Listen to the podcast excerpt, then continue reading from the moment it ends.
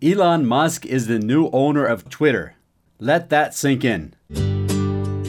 Hey, this is Tim Baird from dominieinglês.com.br e este é o mini podcast em inglês todos os dias, episódio número 549.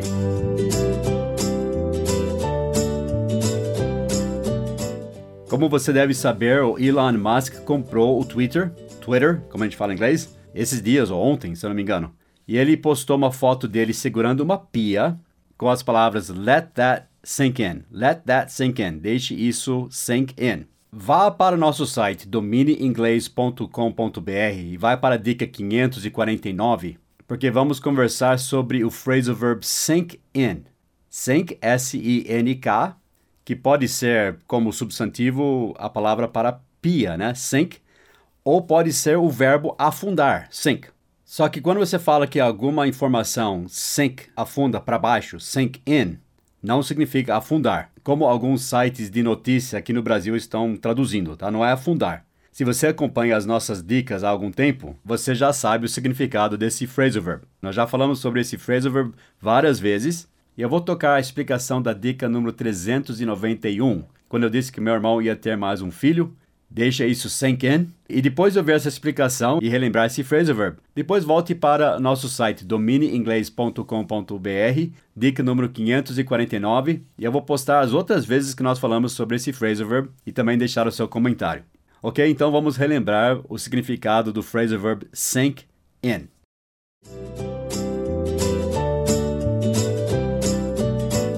Meu irmão, David, e a esposa dele, obviamente, vão ter outro filho ou filha, vão ter um bebê.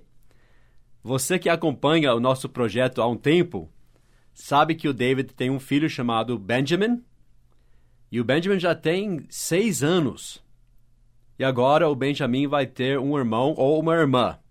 Vamos ver o que vai ser. E hoje eu perguntei para o meu irmão: já caiu a ficha que você vai ser pai novamente? Porque a gente diz que a pessoa vai ser pai novamente, né? Já é pai, né? Mas vai ter outro filho. Eu usei esse phrasal verb com letra S que quer dizer cair a ficha. Como se diz isso em inglês? Eu perguntei, já caiu a ficha que você vai ser pai novamente? Bom, eu vou falar ao pé da letra o que a gente está dizendo em inglês. Já afundou para dentro que você vai ser pai novamente? É assim que a gente diz cair a ficha, ok? É um phrasal verb. Então é o verbo sink, S-I-N-K. O verbo sink é afundar. Tem até uma piadinha de criança assim. Você já viu? Have you ever seen a kitchen sink? Não sei se você já sabe, mas sink, o substantivo sink é pia, pia de cozinha. Cozinha é kitchen.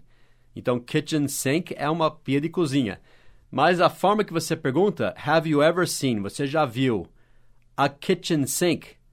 Pode ser uma pia de cozinha ou pode ser o verbo, uma cozinha afundar. Então você brinca com crianças, né? Have you ever seen a kitchen sink? Eles falam, yes. Ah, really? Né? Onde você viu uma cozinha afundar? Não sei se você entendeu a piada não. Quando tem que explicar uma piada não dá certo, né? Mas o substantivo sink é pia e o verbo sink S-I-N-K é afundar. A mesma palavra, mas significados obviamente diferentes. E o afundar para dentro é assim que a gente diz cair a ficha. Agora, muito importante com phrasal verbs, você não pode simplesmente traduzir cair a ficha para sink in. Tipo, vamos supor, deixa eu tentar dar um exemplo aqui. Eu contei essa piada e você acabou de rir. Ah, caiu a ficha. Não sei se esse é um sentido em português, né? Ah, você pegou, né? Caiu a ficha. Mas não é isso. O cair a ficha, no caso de afundar para dentro, né? Sink in, é só no sentido de você começar a entender ou perceber o significado de alguma coisa, de uma informação, de um fato. Tá entendendo? Então você só usa nesses casos, ok? Esse sink in. Eu vou ler do dicionário aqui. The implications of their defeat were beginning to sink in. As implicações, as consequências né, da derrota deles estavam começando a sink in, afundar para dentro. quer dizer só agora começou a cair a ficha, ou só agora caiu a ficha que eles iriam ter consequências por causa da derrota. Só agora começou a cair a ficha, começou a afundar para dentro. Tá vendo?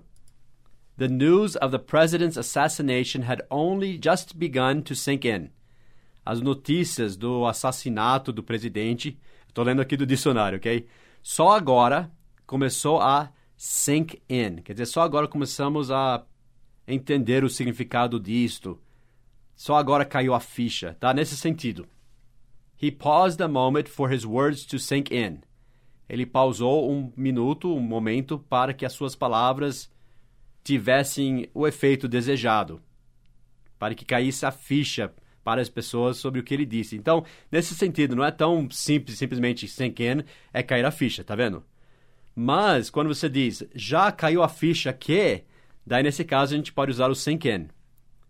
Porque você está perguntando, você já caiu na real, você já percebeu a importância disso, você já entendeu o significado disso, que você vai ser pai novamente? Quer dizer, já caiu a ficha, tá vendo? Nesse sentido. Já caiu a ficha que você vai ser pai novamente? Então nós vamos praticar isso lá no nosso site. E pergunta assim: Has it sunk in? Agora eu não vou explicar tudo de novo. É alguma coisa que você tem que conhecer muito bem, é o present perfect porque nós usamos muito o present perfect em nossos exemplos aqui. É a estrutura quando você fala sobre o que acabou de acontecer ou perguntar se aconteceu na vida de alguém. E tem muitas outras situações em que a gente usa o present perfect. Nós temos um curso de 14 dias em que você recebe uma lição, um podcast assim por dia, preparados pelo meu irmão David, inclusive, que vai ser pai, né? Não sei se sunk in. E você vai receber um episódio por dia explicando um aspecto do Present Perfect, um por dia por 14 dias, né? sem falar dos bônus também. Esse você encontra na nossa loja.domineinglês.com.br. Mas eu não estou dizendo que você tem que seguir o nosso curso, mas você tem que conhecer o Present Perfect, mesmo se você colocar lá no Google como usar o Present Perfect, né? Aprenda bem o Present Perfect, porque é uma estrutura muito importante em inglês, que é um pouco diferente no português. Mas então, essa sentença está no present perfect. Has it sunk in that you have to learn the present perfect? Já caiu a ficha que você tem que aprender o present perfect? Mas você vai perguntar, has it sunk in? Por que eu usei o sunk e não o sink? Sink, S-I-N-K, que é afundar. Sunk é a terceira forma do afundar. Então, presente, present, sink, passado, sank, S-A-N-K. E o particípio que nós usamos no present perfect é o sunk, S-U-N-K. Sink, sank, sunk. É um verbo irregular.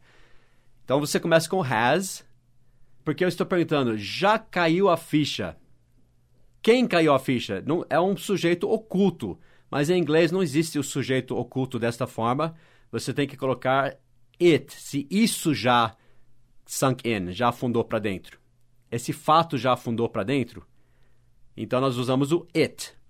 Com o present perfect, se for você, eles, nós, nós usamos o auxiliar have, H-A-V-E.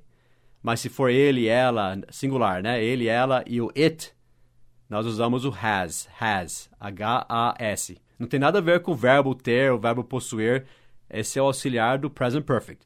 Então nós usamos o auxiliar no começo porque é uma pergunta. Has it sunk in. Quando você diz isso, você está perguntando, já caiu a ficha? Tá? Has it sunk in? That, T-H-A-T, que. Daí complete a frase.